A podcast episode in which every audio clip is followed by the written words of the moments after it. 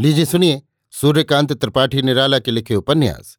चोटी की पकड़ का भाग बाईस, मेरी यानी समीर गोस्वामी की आवाज़ में। प्रभाकर को जहाँ रखा है, उसी कोठी का पिछला हिस्सा है। दूसरी तरफ़ बुआ रहती थी। प्रभाकर के दो मंजिले की छत दूसरे छोर तक बरगद और पीपल की डालों से छायादार है। भीतर कोठी में अंधेरा, इतना प्रकाश की काम कुल हो। खुली तरफ़ खिड़की वाला बाग, दूसरे किनारे मर्दों के लिए बड़ा जलाशय गहरा मछलियों की खान, किनारे नारियलों की कतार, दूसरी पर आम जामुन, कटहल, लीची, नारंगी, शहतूत, फालसा, बादाम, रक्तचंदन आदि के पेड़। कहीं कहीं गुलचीनी, गंधराज, अशोक, हींग, अनार, गुलाब जामुन योजनगंधा खुली हवादार खिड़कियों के एक बगल पलंग बिछा है, मशहरी लगी है। एक बड़ी मेज लगी है, काठ की, मगर अच्छी। कई कुर्सियाँ चारों ओर से रखी हैं। दो अलमारियाँ हैं जिनमें सामान, कपड़े और किताबें हैं। भीतर दूसरी खमसार के रूप बड़ी बैठक है। बत्ती से ही उजाला होता है। वहाँ प्रभाकर साथियों के साथ काम करता है। बैठक की दूसरी दीवार अकेली है। बड़ी खिड़कियाँ लगी हैं। खोल दी जाए तो गुप्त कार्य दिखे। लेकिन पेड़ों की घनी छा है। फिर भी काम चल जाए। दिए जलाने की दिक्कत न रहे, पर डाल पर चढ़े अजनबी से दिख जाने की शंका। प्रभाकर खिड़कियाँ बंद रखता है। जीने की तरफ़ के पहरे से, एक दूसरे आँगन के बरामदे से आने जाने का रास्ता है। प्रभाकर के कमरे के छोर से तालाब को निकलने का एक बाहरी जीना है।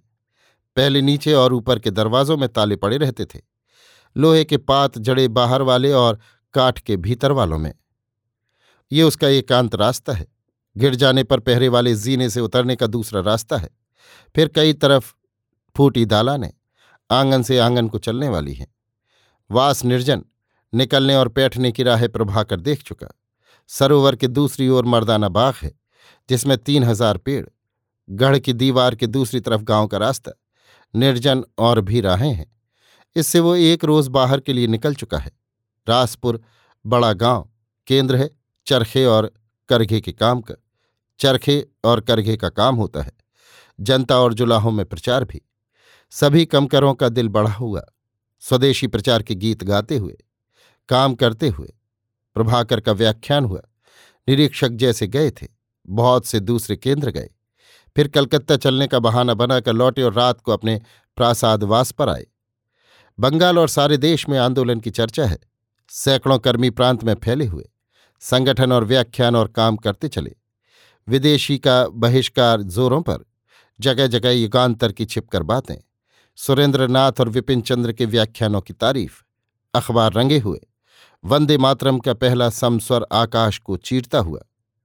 गीत, भिन्न कवियों, गायकों के भी संगठन। काम दिन रात काम, एक लगन। प्रभाकर नहाने चला। सरोवर पर पक्के घाट हैं।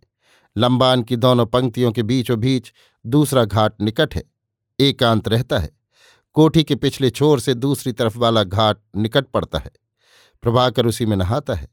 कोठी के सदर फाटक की बगल में सरोवर का राजघाट है। उसमें लोग आते जाते हैं। दोनों घाटों के चारों ओर मौलसिरी के पेड़ लगे हैं और काफ़ी पुराने हो चुके हैं।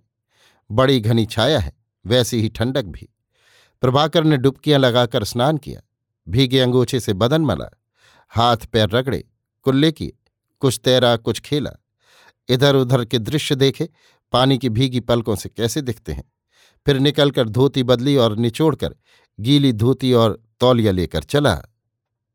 अभी आप सुन रहे थे सूर्यकांत त्रिपाठी निराला के लिखे उपन्यास, चोटी की पकड़ का भाग बाईस, मेरी यानी समीर गोस्वामी की आवाज़ में।